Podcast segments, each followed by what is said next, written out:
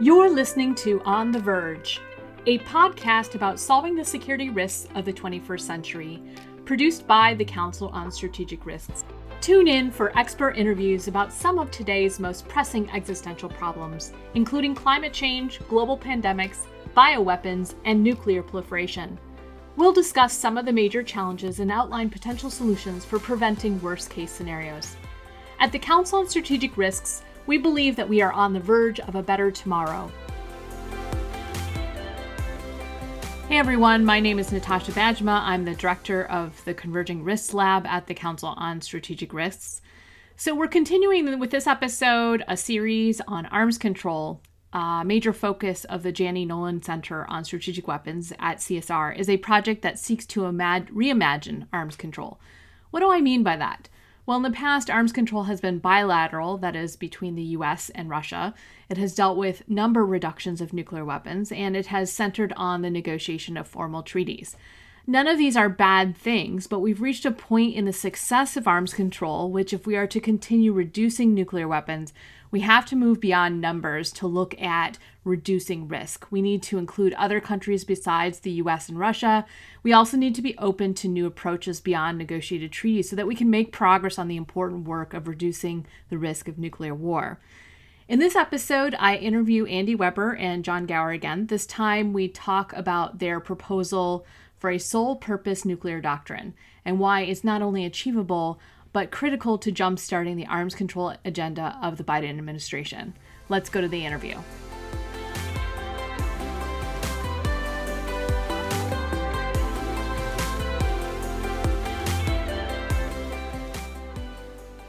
Today I'm speaking to Andy Weber and John Gower about the purpose of nuclear weapons. Andy is a senior fellow at the Council on Strategic Risks. He is the former Assistant Secretary of Defense for Nuclear, Chemical, and Biological Defense Programs and has spent decades working to reduce the risk of nuclear war. Rear Admiral John Gower is a senior advisor at the Council on Strategic Risks until his retirement in December 2014. He was the Assistant Chief of Defense Staff in the UK's Ministry of Defense. As part of this, he was responsible for, for all aspects of arms control and counterproliferation. Andy John, welcome back to On the Verge. Thank you, Natasha. Thank you very much. Good to be back.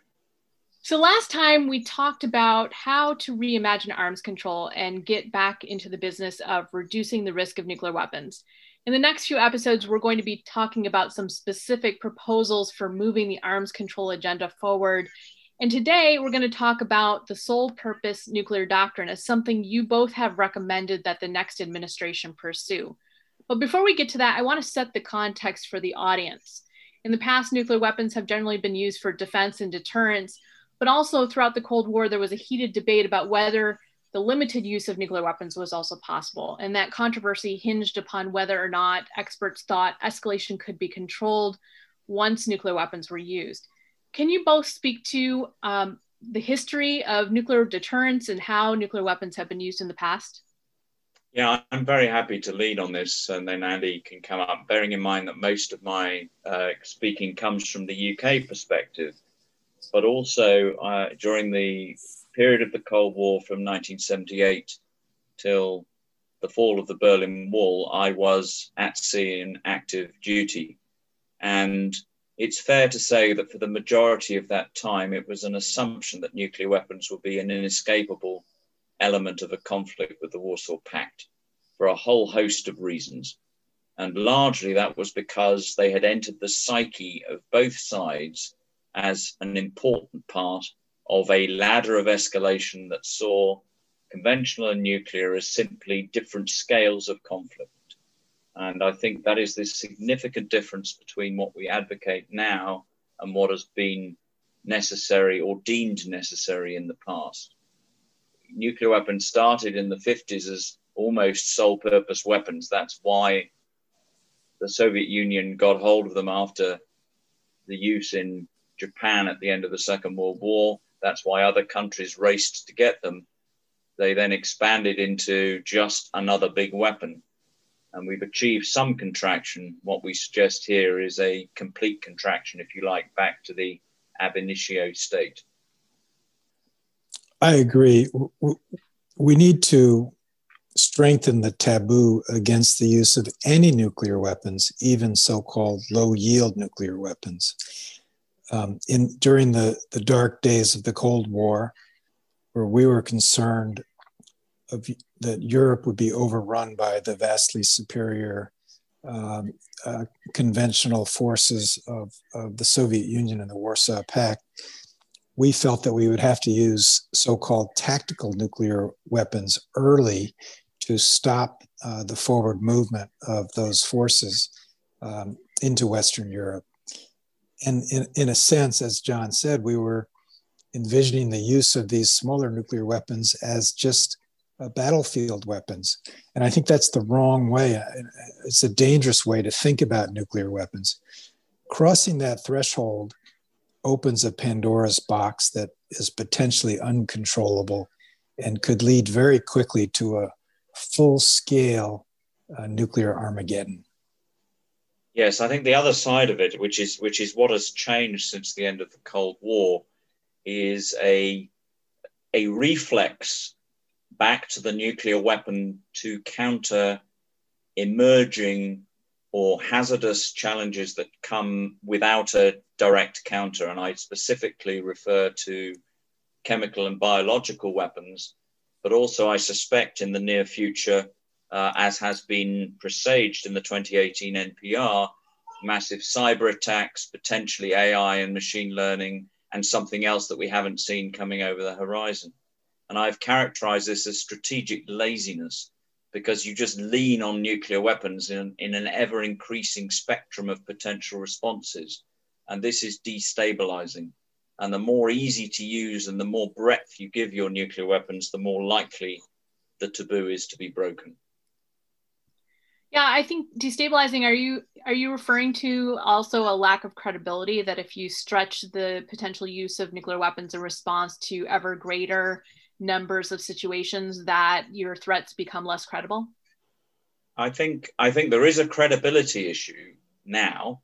I think personally, my view, and this is not the view of the UK government, my personal view is the likelihood of the UK, despite having these caveats in its negative security assurances for its use of nuclear weapons, it has caveats allowing the thought of it for large scale chemical and biological attack. And that's the same caveat that the US and France and other nuclear weapon states have, the likelihood of the UK being the first user in anger since 1945 of nuclear weapons in response to any of those attacks is so small as to be ludicrous and unbelievable and therefore the credibility of that response is is not enough to achieve the deterrence effect that they seek there's a double problem though however and that is if your leadership is one for whom credibility is a personal ego issue, and there are a number of leaders around today who that cap fits directly, then it doesn't matter almost. It is more likely that the, the reason you'll respond is not because it's the right thing to do, it's because that it's it's a sort of reverse psychology of credibility. And I think that's where the stability loss comes from, in that it, it in order to bolster future deterrence, someone responds to something that they just shouldn't be responding to with nuclear weapons. And so the way out of this corridor, this, this maze of credibility depression, breadth of nuclear response to things that really just shouldn't be thought about with a nuclear response is the clarity of a sole purpose declaratory policy and we'll come on, I hope, to explain the benefits that those bring, really without loss to national security of the nation or nations that adopt it. Yeah, before we go there, um, Andy, I'm curious. Do you how, do you envision U.S. leaders ever using a nuclear weapon in response to anything other than strategic use of nuclear weapons?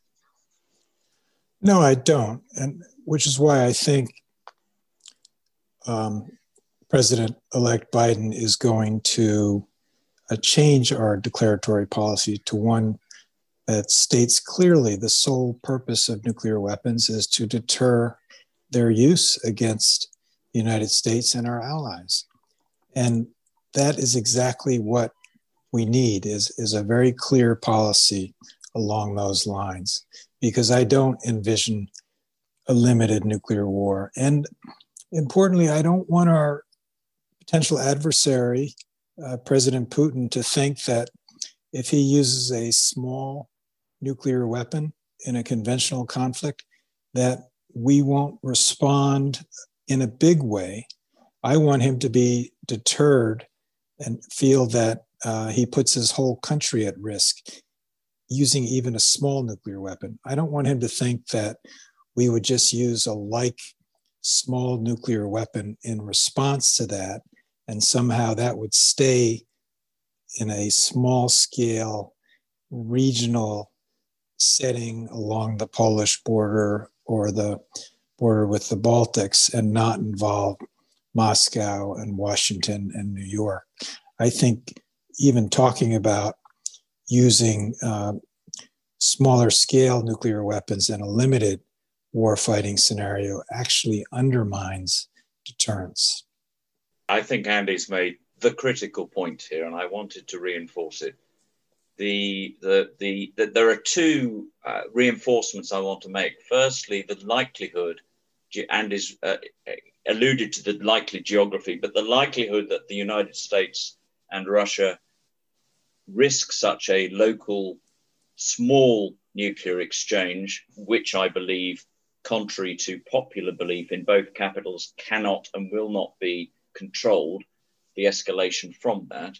But the most likely place is on the territory of the of Europe between the two.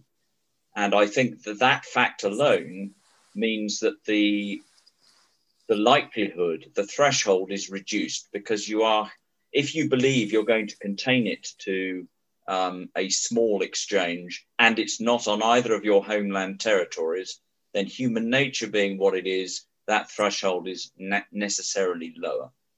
And the other factor I think that's important is as soon as you start talking about or envisaging such a limited exchange, you're beginning to make the kind of risk balance assessments that are made at, at the start of any conflict or during any conflict before you do something, before you open the second front in the Second World War, you do some mathematics, you work out what the loss is going to be. Are you going to achieve your objective? As soon as you start involving nuclear weapons in that kind of normal, in inverted commas, grand strategic balancing of risk, your threshold is tumbling down. The taboo is at great risk under conflict. And the important thing, and as Andy said, is to is to push nuclear employment way out in with a wide blue ocean gap between conflict, conventional conflict, and strategic nuclear use. And the only way you do that is ensuring that they, the adversary cannot discount a strategic level response to the use of any nuclear weapon. And that is the UK's position. It has no other than strategic weapons. That's how we deter. And I think that is inherently a much more stable place if everyone is in that position. Uh, for a lot of reasons, the UK has not yet adopted a sole purpose declaration, but it is the country, it is the nuclear weapon state whose posture and arsenal is the most directly linked with that today. Thanks. That's a great setup for getting into um, what is a sole purpose nuclear doctrine. So, if you could kind of explain in, in a few words, you know, what is this thing that you're talking about? Well, I'll, I'll, I'll lead off since I, I, I set this one up for the Bund. I, uh, it's very simple. It does what it says on the can. And that is, your nuclear weapons are held only to deter and, if necessary, to respond to the use of other nuclear weapons. They have no response, they have no role in deterring any attack of any other kind other than nuclear weapons. So, no other changes in arsenal or posture are necessary to achieve sole purpose. It is a, in itself, it is a massive simplification of why you hold nuclear weapons and what you will use them for. Um, and that's it. it. It's really simple in its heart, but it brings a number of benefits which we can explore later. The key point, though, is that it is different from no first use.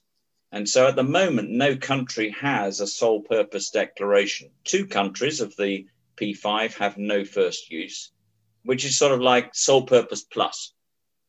So, so it says they would not use their nuclear weapons first, which implies that if they would use their nuclear weapons, it would be after a nuclear weapon attack. Because if they used them under any other circumstances, it wouldn't, it would be first use, therefore they wouldn't. So essentially it's sole purpose, but it's sole purpose plus. Um, but what I'm advocating and Andy's agreeing here is, is that the next step is not pushing nations who don't have a, a no first use declaration into no first use because that's been shown to be very difficult to achieve.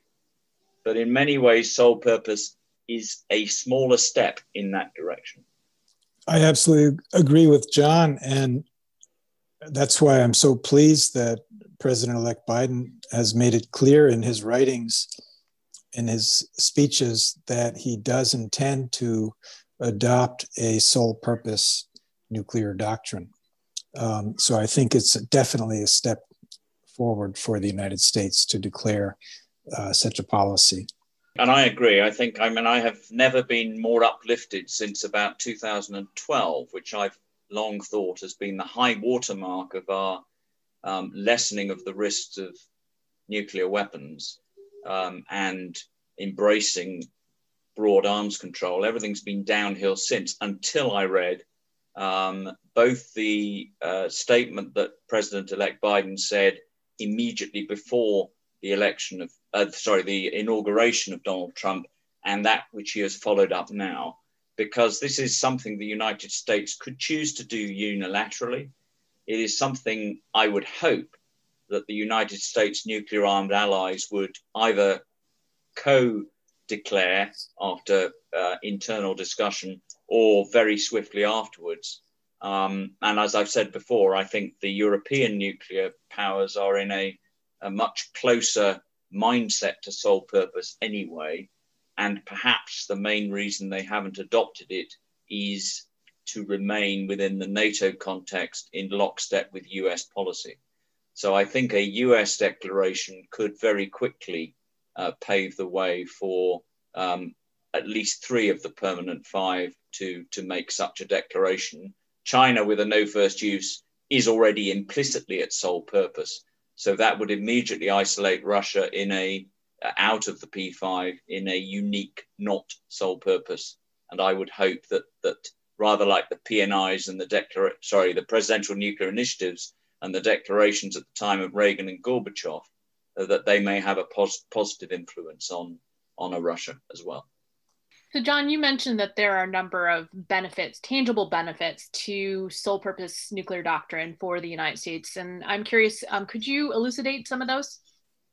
Yes. I mean, from, the, from my determination, uh, sole purpose, as I've said, is a more restrictive doctrine where, in this case, US nuclear weapons, their associated doctrine and postures exist only to deter against coercion or attack by other nuclear weapons. And, and, and, and in my mind, brings positive outcomes in three critical areas. It would strengthen deterrence because minimizing the risk of miscalculation or misinterpretation in other areas of conflict would raise the threshold of the first use of nuclear weapons considerably. Sole purpose would also strengthen US national security because adopting a posture of sole purpose, while not in itself driving a change in the arsenal, could very quickly drive a change in the arsenal and allow the reallocation of significant sums of money currently earmarked for the current administration's expansion of the scale and scope of nuclear weapons properly to countering non nuclear threats and particularly emergent non nuclear threats by non nuclear means. And the third one, and I think this is, this is a fundamental part of the next administration's view of reintegrating the United States in the international community, and in particular in the international community's uh, adherence to the Nuclear Non-Proliferation Treaty. A declaration of sole purpose would be a very, very strong signal, um, not only of the veracity, the truth in the US's commitment to the obligations within that treaty, but also, and perhaps more importantly for this administration, a resumption of national leadership in this area, um, which has been waning in the most recent years. Perhaps even more importantly than just declaring a uh, sole purpose policy, which after all, it's just words, right? Would be to align our nuclear forces, our nuclear posture, in accordance with that doctrine. Um, frankly, we would no longer need to plan for uh, limited nuclear exchanges um, with these smaller, lower yield nuclear weapons, many of them on ambiguous platforms that are used uh, routinely in conventional conflict, conflict like nuclear armed uh, cruise missiles. There are also uh, conventionally armed cruise missiles, which we uh, use um, not infrequently, uh, most recently in our strikes against uh, Syria.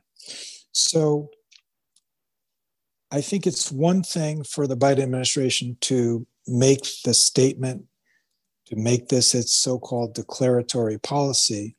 But in order for our allies and adversaries to really uh, believe that we've adopted this doctrine, we would then have to adjust our force structure uh, in accordance with such a doctrine. Yeah, so I think you know what's implied, you know, in the sole purpose nuclear doctrine is not just to deter use, but also um, det- by to retaliate. And I think you hinted at these limited options. What would you say to those who argue that we need a proportionality of response? I don't think uh, you can have a, proportional nuclear response that doesn't risk um, all out escalation. The um, you know, I, I, understand that that some people, you know, feel for for for humanitarian reasons that our president should have the option of retaliating against uh, the use of a small nuclear weapon with another with our small nuclear weapon, and that wouldn't uh, kill as many people. Um, but unfortunately, there's no way to control that. Once once you break the taboo, uh, chances are it would quickly escalate out of control into a full scale nuclear war. So you're not actually uh, saving lives, you're putting at risk many, many more lives, indeed, perhaps uh, the entire species. I think I put it even more strongly than that. Uh, nuclear escalation control is an untested theory at best, and it's an awful lot to rest on such an untested theory. And the reason I don't believe, the, the prime reason I don't believe it is possible, is that exponents of uh, nuclear escalation control argue that even though the move to nuclear weapons could not be controlled, at the moment that you have exchanged nuclear weapons, with all of, frankly, the unknown effects on our completely globalized satellite communication based um, organizational structure and military structure at the moment going on. It is at that moment that the wise heads that couldn't get themselves to prevail five minutes ago before the nuclear weapons were launched will now, in this ensuing chaos, pandemonium, cloudy fog of war, suddenly see sense and stop escalating it. For me, that defies logic. It defies thousands of years of human war history and it's not something we should take a punt on. And so I agree with Andy, and, and the French put it extremely well, is that the thing that deters nuclear weapon use is not a proportional, calculated, like for like. It is the risk that a thoroughly disproportionate and country damaging, and more importantly, regime damaging response will come back. And you don't need like for like small nuclear weapons to do that. And I know that the, the counter argument is that it is not credible unless you have a proportional response at all levels. But my statement is very clear on this. My belief is very clear. It is not that your adversary must be certain that you will respond. It is that they must they, they must be certain that you will not respond. And as long as they are not certain that you will not respond, then you deter. And that is why uh, the need for this like for like proportional response rests on two fallacies. the one that you need it to deter, and the second that escalation control is possible. I believe the former to be untrue and the second illogical and impossible to achieve. Natasha, to put it in very simple terms, if I have a 40 caliber pistol pointed at my adversary, why would I need a switchblade? I don't think you would. I, I think you said, you know, one way that the president uh, elect Biden's administration could, could go about this is simply by making a unilateral declaration and, and allowing the the other P5 to follow. Is there another option to to do back channel discussions, or is this something you just think that um, the administration should lead out on? This is going to be driven by uh, how your next administration wants to play itself on the world stage.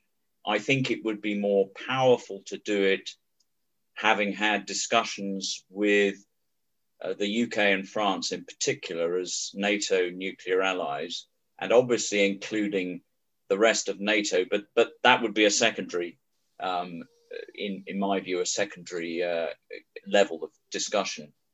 But equally, I, I wouldn't I wouldn't wish to place that as a as a requirement because I think equally powerful would be a US unilateral decision because I think, as I've said, it would be very quickly followed up by by the other two powers. It would be an in, inexorable force to align um, with the, the US because for, for, for NATO to have a, a wildly different and more aggressive posture than the US is is simply not credible.